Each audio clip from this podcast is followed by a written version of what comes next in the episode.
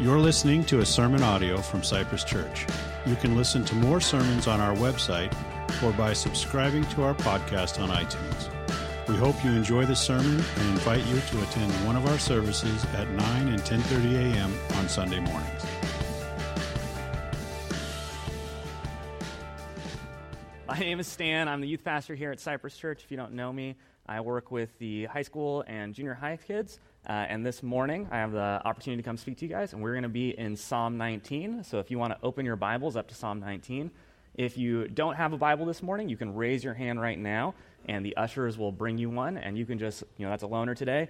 You leave that on the seat. And if you need a Bible because you don't have one, right after the service, what you can do is you can just go out these doors right here, turn right, and at this desk right here, or maybe it's this desk over here, I don't know. One of those desks, someone will get you a Bible, and that's yours to keep, and you can just use that uh, to your heart's content. We are in a series right now where we are talking about idolatry uh, through the life of David and through his teachings. And I'm sure that that's a word that doesn't come up in your vocabulary all that often unless you work here at Cypress Church. You know, unless you're maybe playing a lot of Bible Scrabble, you know, probably idolatry is not something that comes up for you all that often. But idolatry is basically a way of understanding sin. Normally, the way we understand sin and how we deal with sin is that we make a list and we put things on the list and we say, you know, don't lie, don't swear, don't look at pornography, don't murder anyone. Hopefully, some of these are easier to accomplish and check off the list than others. If you're struggling with making through the week, uh, not murder, not murdering anyone, those emails can be directed to Mike. You know, he is happy to counsel you through that. That's a little bit above my pay grade. But in the system of the list, all that you have to help you with the list is putting more things on the list, and most of us fail at crossing things off the list. You know, when we judge our entire spiritual health about how effective we are at keeping the list, but there's no other tools in the list system. Idolatry is a completely different paradigm. The way idolatry works is it starts with the idea that we have longings in our heart. We have longings for things like security and peace and significance and the kind of things that are talked about in the devotional. And we're told that those things can be found in a relationship with God. That is the promise that God gives to us, is that He will fulfill our longings with His relationship with us.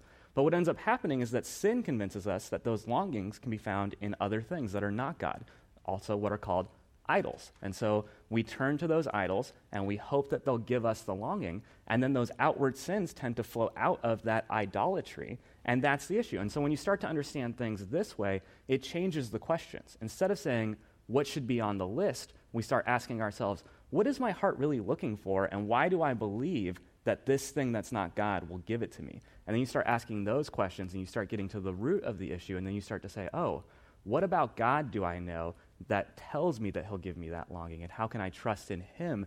And as you start to put your faith there, then you start to see the longings fulfilled. You start to see the idols removed. And when the idols are removed, then also those outward list type sins are also removed. And so, what we're doing in this series is that we're looking at different attributes of God through David's life and through David's teachings and learning how those different attributes of God are going to fulfill those longings that we're ultimately looking for. So, two weeks ago, Mike talked to us about God's love, and last week, Justin talked to us about God's sovereignty, and this week, I'm going to talk to you guys about the idea of God's revelation. And revelation, beyond just being the last book of the Bible, is the concept that God reveals himself to us. He makes himself known to us in multiple different ways. And I'm going to give you an introduction to that this morning. So, like I said, Psalm 19. It would be helpful if I was there as well, because that's what I said you guys should be at. So, here we go. We're going to read verses 1 through 6 to start. It says, Psalm of David The heavens declare the glory of God, and the sky above proclaims his handiwork. Day to day pours out speech, and night to night reveals knowledge. There is no speech, nor are there words whose voice is not heard. Their voice goes out throughout the whole earth, and their words to the end of the world. In them he has set a tent for the sun, which comes out like a bridegroom leaving his chamber, and like a strong man runs its course with joy. Its rising is from the ends of the heavens, and its circuit to the end of them, and there is nothing hidden from its heat. So, right there at the start of the psalm, it says, The heavens declare the glory of God. And the word there for God in Hebrew is the word El. And El is the most generic name for God. It, you know, lead, it literally just means God. And they even use it to describe gods of other nations. So it's the most generic way that you can learn about God. And what David is saying is that look, when you look at creation, there are going to be things in creation that point you towards God. You can know God generically through his creation because, you know, all of us have been there. We, you know, look at, you know, the mountains, we look at, you know, the stars, and we start to ask questions. Oh, what must God be like? Or why, there, this, how did this get here? You know, and we start to ask those kinds of questions. You go to Hume Lake, even though it's a man-made lake, you start saying, oh, God must be somehow in this, you know, and we start to realize those things. And creation causes us to ask those kinds of questions. But it can only take us so far. You're not going to get any real facts about God beyond what the creation can tell you. You can say, okay, there's this tree. This tree is a really complicated thing, but that's where it stops. You know that there's a God in it somehow, but you can't go anywhere beyond that. Which then we get to verses 7 through 11, and it says this The law of the Lord is perfect, reviving the soul. The testimony of the Lord is sure, making wise the simple. The precepts of the Lord are right, rejoicing the heart. The commandments of the Lord is pure, enlightening the eyes. The fear of the Lord is clean, enduring forever. The rules of the Lord are true and righteous altogether. More to be desired are they than gold, even much fine gold, sweeter also than honey and drippings of the honeycomb. Moreover, by them is your servant warmed. In them is ke- in keeping them there is great reward.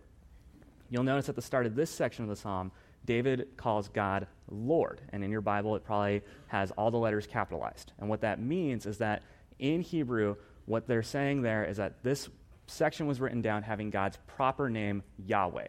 You know, Yahweh is God's most intimate name. It is his personal name. It is the name that actually, when he was going through the Old Testament and in Genesis, he's reaching out to Abraham, Isaac, and Jacob, the guys who are the fathers of the nation of Israel. God actually doesn't tell them that that's his name. He says, they only get to know me as El Shaddai, which means God Almighty. But then when you get to the Exodus and you get to Moses' time period, and then everyone there from beyond that, God says, You're going to know me as Lord. They're going to only know me as God Almighty. You're going to know me by my personal, intimate name. And then from there, God even says, you know, whenever he makes a promise to someone, he says, the reason that you know that something is going to take place, that you can trust me, is because my name is Yahweh. That's the seal. That's the promise. That's the down payment, is that the Lord is in it. And you'll notice that what David is saying here is that the law of the Lord is perfect, reviving the soul. And what he's getting at is that basically in this section, he says, Look at the Lord. When you start to know him personally, life change starts to happen for you. When you start to know God through His Word, through His testimonies, through His precepts, through all these different ways that you can know Him, but you know Him by Lord, you're no longer knowing Him just generically in crea- creation, you're actually knowing Him in an intimate sense, in a personal sense. Life change is going to happen for you. Things are going to flow out of that relationship. And so, what we're going to do for the rest of this morning is I'm just going to cover verse 7. I got way too much to say, and I'm not going to pretend like last sermon that I gave wasn't 45 minutes. So, I'm just going to do verse 7, and it's going to be an intro to this idea. The rest of these verses, you're going to have to cover on your own. We got a lot of tools. Mike said we got a devotional, we got small group questions. If you're anti small group, you can still take the questions and have a small group of just one and just do them yourselves. Those things are available to you. But I encourage you to study this on your own. So, that being said, verse 7 it says, The law of the Lord is perfect, reviving the soul. What David, said, what David means by law is that he's referring to the first five books of the Old Testament, Genesis through Deuteronomy, because that's what was referred to as the law. But in a poetic sense, is what he's saying is God's word revives the soul. And so for us, we have more than just those first five books. We can say all of Scripture. And the point is that all of Scripture is going to revive our soul because of its message. There is a reap what you sow concept taught in Scripture. Basically, Scripture teaches us that there are two paths in life, and one path leads to death, and one path leads to life. And the way that leads to death is the way that leads uh, that trusts idols and trusts other things that are not God for your longings, for your satisfaction, and they always are going to lead to death. So, in Old Testament terms, what this looks like is that there's this people group called the Amorites, and they have a god named Molech. And Molech promises good crops, healthy animals, security from other nations, uh, or safety from other nations. And those are things that we would call peace and security. But Molech is pictured as two bronze hands uh, as an altar. And he says, if you want those things, here's what you got to do. You have to take a fire and heat them, heat the fire under my hands. And then my hands are going to burn red hot. And then what I want you to do is I want you to take your infants and put them on the red hands. And if you do that for me, then I'll give you the good crops. Then I'll give you the, the healthy animals. Then I'll give you the safety from the other nations. And we can start to see yeah, that's, bre- that's bringing death. There's, that's very obvious because it's bringing death in life, but that's going to do something to our soul too, which also brings death. And they're saying, God's saying in Scripture, there is another alternative to this. The other alternative is trusting me and leading or living your life for me, trusting me for those longings, seeing what I'll do for you. And that's given to us through the cross. The gospel message is that Jesus came and died on the cross for our sins, and that does two things. It pays the penalty for our sins that we should have paid, but then it also enables us to have a relationship with God. And we have that relationship when we make Jesus Christ the Lord and Savior of our lives. And so when we start to make him the Lord and Savior of our life, we start to see those longings fulfilled, and we start to see how God uh, meets us where we're at and starts to revive our soul. And this idea is very clear when we start to understand, or when we, you know, this whole reap what you sow, the path trusting God leads to life, the path uh, trusting idols leads to death becomes very obvious when someone's sins are very outward and have lots of consequences. You know, no one is looking at their heroin addic- addiction and their affair and saying, "Man, this has just brought so much life to me and my family. We're so much better off because I'm addicted to heroin and I'm cheating on my wife and all that kind of stuff." No, everyone sees all the consequences of that. Everyone sees all the problems of that and all the pain it causes. But then when someone gives that up, they start to see, "Oh, now I see the life that is being given to me." There's a Christian author named Anne Lamott, and she talks about how, you know, before she was a Christian, she's addicted to all these different things, and on her Saturday nights, she would just, you know, take as many pills as she could, drink as much alcohol as she could, and she would just pass out, honestly hoping that she wouldn't wake up in the morning. And she always would, and so what she would do on Sunday morning is she'd go for a walk, and she'd start to sober up on that walk, and she'd pass by this little Methodist church, and she could hear them singing hymns, and eventually she said, I should go inside and see what that's all about. And she said when she went inside, the grace in the air of the community of the church started to revive her and nourish her soul. And she said that was what ultimately began to nourish her both back to life in a physical sense, but also back to life in a spiritual sense. The law of the Lord is reviving to us, it's going to bring us back to life. Now that's you know one extreme example of, of these idols playing out. You know, but most of us don't have idols like that. Most of us have idols that are a lot more subtle. So let me give you an example of this. Uh, when I graduated, I was 21 and I was offered a job at a church in Ohio to be a junior high pastor. And so I moved out there, and probably the biggest cultural difference that I noticed about Ohio, you know, I'm 21 at the time, everyone else who was 21, 22 had already been married for like three or four years. And you start to get this sense, and you're like, wow, I'm really past my prime. Like, what did, how, what did I do wrong? You know, I know I have a college degree, but, you know, this doesn't seem to lining up. And then, you know, you start to start, start wondering, why did all these people get married so young? You know, what, what is so different, you know, about their culture versus our culture? We're all Americans. Yes, they're in a red state and we're in a blue state, but that doesn't seem to be like the only difference. And part of what it came down to was that somehow along the way, the culture taught them to believe that your security, your self worth, uh, your value can be found in knowing that you have someone who wants to be your spouse. And so many of these people got right out of high school and just got married and decided, yeah, at least I don't have anything else in life figured out. I'm living in my parents' basement, but at least I know I've got someone who wants to live there with me. You know? and now, a bunch of my friends, you know, they're 25, 26, they're all going through divorces. And you're wondering what happened. And you're saying, well, when you, you as a sinful, broken person, take another sinful, broken person and expect them to do what only God can do for you, why are you surprised that it's all falling apart? Why are you surprised that someone who's not God can't be your God? He can't, they can't do for you what you want God to do. Only God can do that kind of stuff. And I know that those of us on the enlightened West Coast would never rush into a relationship hoping that it'll solve all our problems. So let me give you another example. How many of us have ever felt like you've reached that point in your income level where you say, Yeah, I have no, I never have to worry about any more money. I've got enough dollars to survive the rest of my life. You know, maybe you've reached a point where you say, Well, I'm never going to buy any more clothes. You know, this is the guys talking. They, you know, just get the ones that they have and then they die in them. But the rest of us, you know, we're thinking, Yeah, I'm, if I just made a thousand more dollars a year, a month, if I just made ten thousand more dollars a year, and then you start, you know, you get that promotion, but then you're saying the same thing again because money for all that it can do for us and all the blessings that it can bring, is never going to provide satisfaction. It's never going to provide security because those things are actually only found in a relationship with God. That is the point. And so if you make relationships, money, any other good thing a thing in your life that's supposed to be God, the pursuit of that is only going to breed death for you. It's only going to breed death for your soul and death in your life, literally. And God says the only alternative to this is making Him those things, making Him the thing that you're trusting in, and that's going to bring life to you. That's going to revive you. Another really hard idol to deal with is sometimes our idols are simply that we're just making God into something that He's not really meant to be. We come up with false notions about God and we force Him into those. You know, go to Barnes and Noble and then go to the Christian book section and you'll see, you know, over half the books are just about, hey, pray this prayer, God will give you what you want. You know, name this thing, God will give, it what, give you what you want. You know, you, you buy this thing, you rub the snake oil on your wallet, you know, all of a sudden, you know, money starts multiplying out of your wallet somehow. You find a hundred bucks, you know, elsewhere. It's all about that kind of stuff. And we come up with these sayings like, God will never give you more than you can handle. You know, God, you know, safest place to be is in His will. But then you start reading Scripture and you start looking at it and you say, wow, the people who are at the center of God's will, they don't seem very safe. You know, a lot of them are dying, you know, especially Jesus, you know, the guy who's most in line with God's will. That person doesn't seem to have a story that turns out all that well. And so you're wondering, what is going on? Is, what is wrong with the sayings or what is wrong with Scripture? And the answer is nothing's wrong with Scripture. There's something wrong with the sayings and these beliefs that God is like this. Let me put this in real terms for you.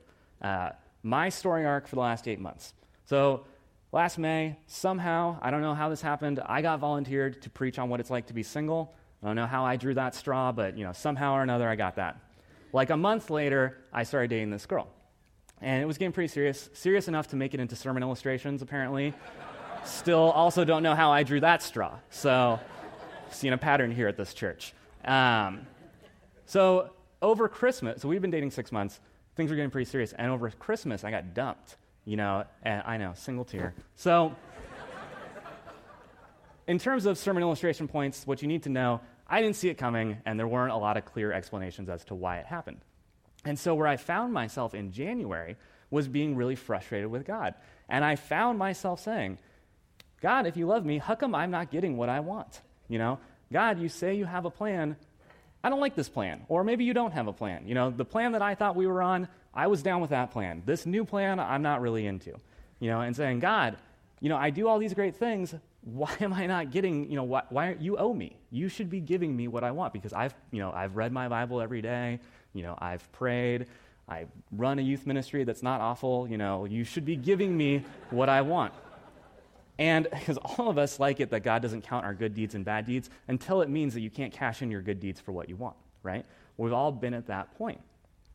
And in those statements that I'm making, you know, the problem does not lie in God. The problem lies in what I like God to be. I want God to be a God who operates under normal accounting principles.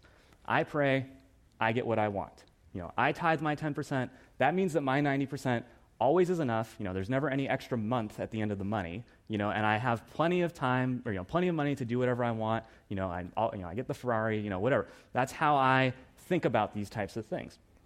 I read my Bible every day. No one in my life ever gets sick. And we all do this. We all, eh, you know, our American version of Christianity is focused around that. It's focused around managing the risk and getting God to give us what we want.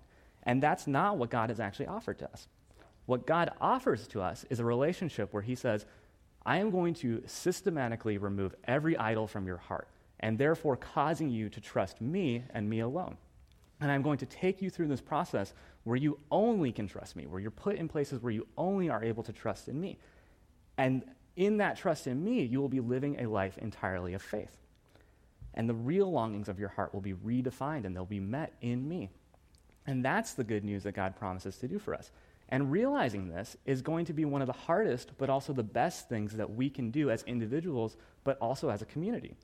Because deep down, we all know our idols have enslaved us. You know, we've tried to get away from them, we can't get away from them. You know, we trusted them for all these things, they've only broken us more. And the real freedom and the real satisfaction only actually comes in that relationship with God. And, you know, when, let me tell you, when you start praying, okay, God, I'm sick of this idol. It's not working out. I've realized how it's not helped me. Remove it from me. You know, or you start praying, God, give me a deeper relationship with you.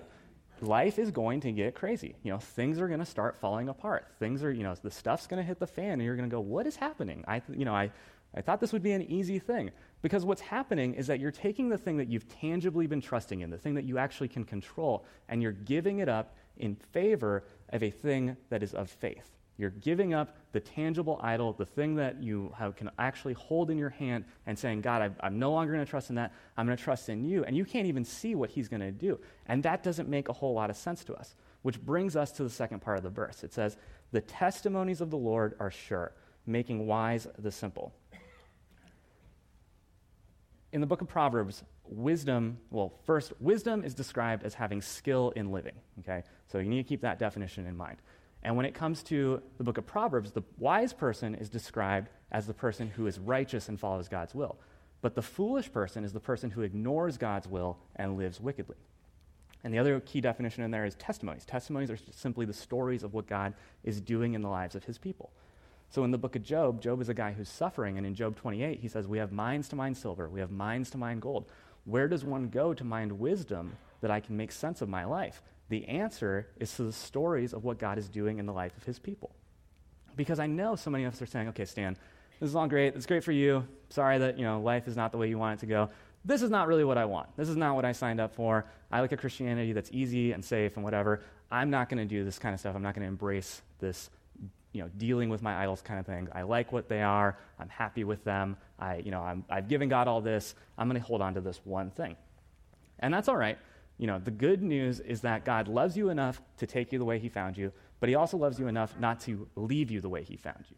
Again, Anne Lamott, she says, you know, most of her leaps of faith can best be described as lurches of faith, where someone pushed her off the cliff and then she desperately tried to cling to the side. I think that's where most of us tend to find ourselves. Most of us are more in that category where we're saying, yeah, I never leaped off the cliff, I just was forced off the cliff.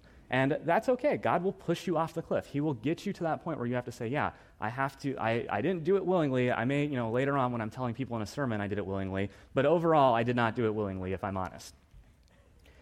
Every biblical figure goes through three stages God makes a promise to them, they spend years in the wilderness, either literal or figurative, most often literal, and then God gives them the promise.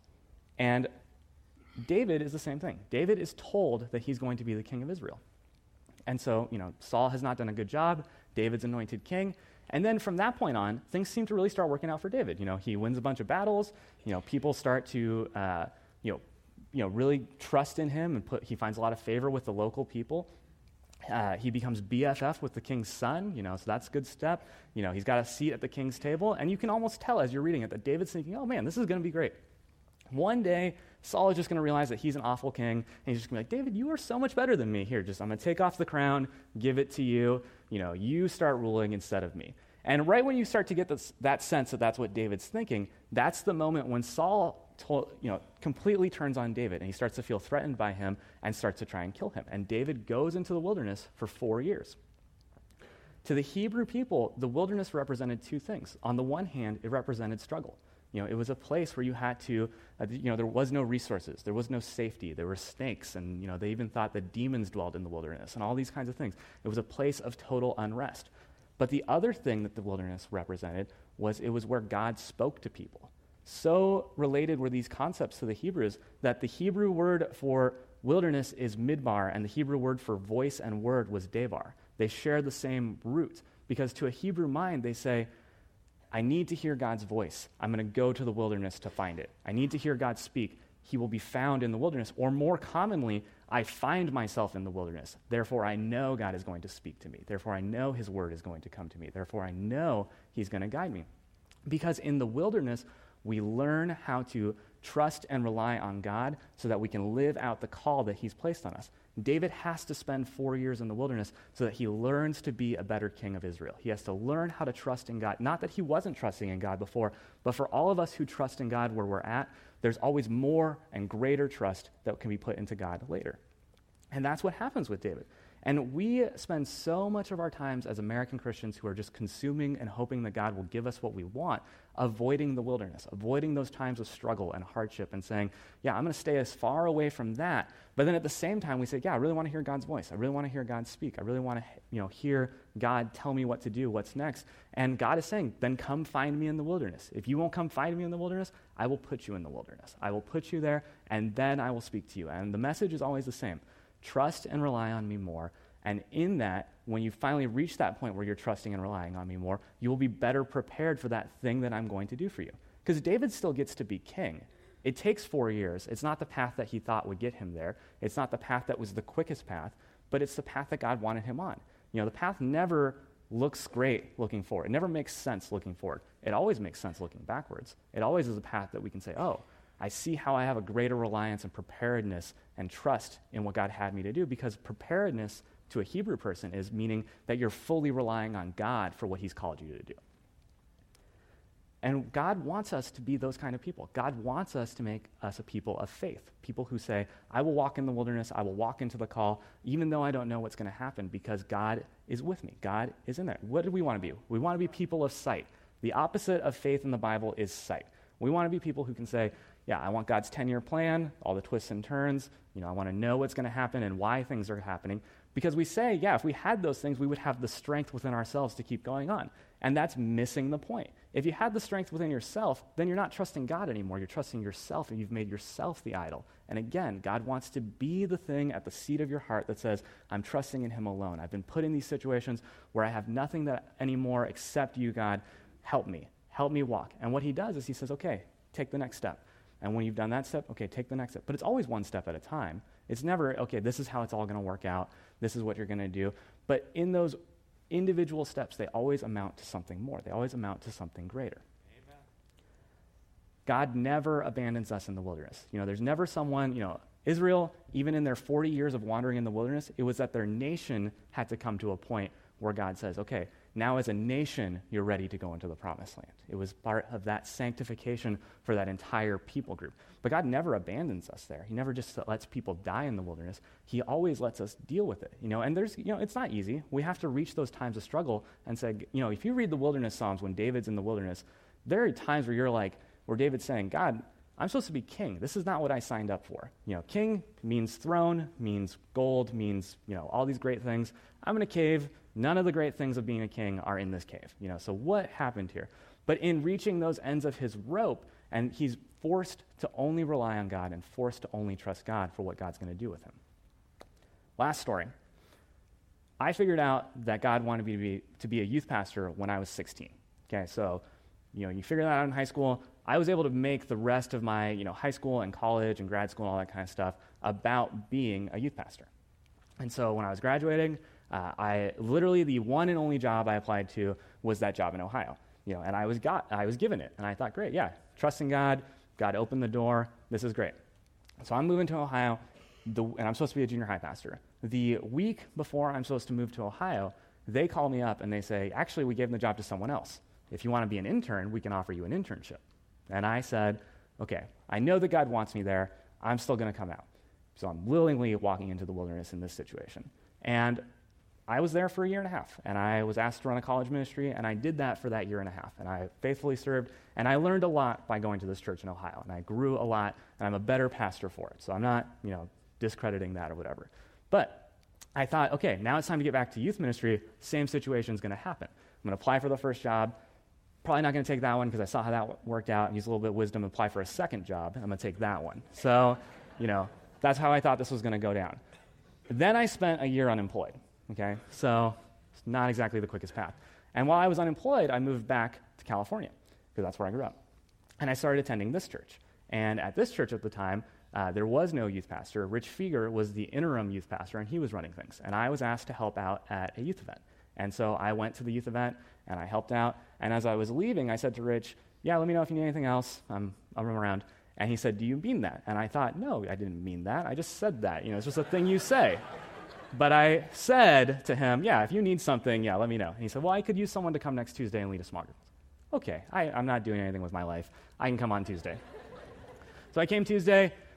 Tuesday turned into a Sunday, Sunday turned into another thing, you know, and so on and so forth. You know how Rich is. You always get committed to more than you thought you would. You know, that's just how it works here. Um, and so, you know, I'm, so, I'm starting to help out. I'm still applying at a lot of different places. I'm still, you know, whatever. Cypress opens the application process. I apply. I don't get the job. Spoiler alert, I'm still going to get the job. Uh, but I don't get the job. Not really a big deal. I'm like, okay, God has a different plan for me. I'm looking for a different thing, or, you know, God's got a different thing for me. That's okay. And during this process, you know, so basically two things start happening. Cypress starts going with a different candidate, and that starts to go one way. I start going, you know, through different applications and whatever. And eventually, this Christian camp in the Northwest calls me and they say, hey, you know, you didn't apply for this job, but we're a Christian camp. We started asking around to churches that go to our camp about, uh, you know, different candidates or people at their church that might be able to do this job. And, you know, we kept talking to all these churches, and they said, man, there's the guy that applied. We didn't feel like he was good enough to work here, but, you know, you might be able to use him where you're at. And, I, and they said, so we're calling you. And I said, well, you know, maybe this is what God's doing. Maybe I wouldn't have ever applied for a camp job, but now, you know, this is what God's doing. So I prayed about it. But at that same time, my mom was going into minor surgery. Not a big deal. But when she went into the minor surgery, they discovered that she had stage four cancer. And they said, she's only got three months to live. And so I turned down that job, but then I found myself in the wilderness saying, God, what are you doing? Like, this is not what I signed up for. You called me to be a pastor. Why are the doors not opening up? Why are things not working out? Why am I the person who has to deal with this? And in that moment, God said to me, Don't walk by sight and fear, walk by faith. I will get you through this. I will get you to the other side. I have a plan. Trust me. Learn to rely on me. So I'm doing that. I'm, just, I'm, you know, at the end of my wit, not knowing what to do, just going day by day. At Cypress Church, the guy that they thought was going to be a youth pastor decides he doesn't want this job anymore. And Mike and Rich find themselves in the wilderness. And they went out to pray and they said, God, what are we supposed to do now? We put all our eggs in this basket. What are we supposed to do? And God said, Go talk to Stan and Josh. You know, and that started the process of me working here. Now I've been here, I'm coming up on three years total, you know, one year as a volunteer, two years as youth pastor, and, you know, the path was not the straightest path. The path, you know, my version of the path, I get the job the first time it opens up, everything's great. The path I ended up on was not as quick as that, but it was a path that caused me to trust in God more, rely on Him more, make me a better youth pastor, make me able to live out what He's called me to do. And that's what God wants to do for all of us. We spend so often trying to avoid the wilderness when we should embrace the wilderness because that's where God goes to reveal Himself to us and where He goes to make us a people of faith and not a people of sight. Let's pray. Lord, I thank you for this time, Lord. We are people who don't want to trust you, who don't want to live for you. But Lord, we know that you want us to live for you, and that the good news is that you will cause us to live for you. I pray for all of us that we would be willing to set aside our idols, but if we're not, Lord, that you would push us into setting aside our idols, and that we would find ourselves in the wilderness so we can trust you more. In your name, amen.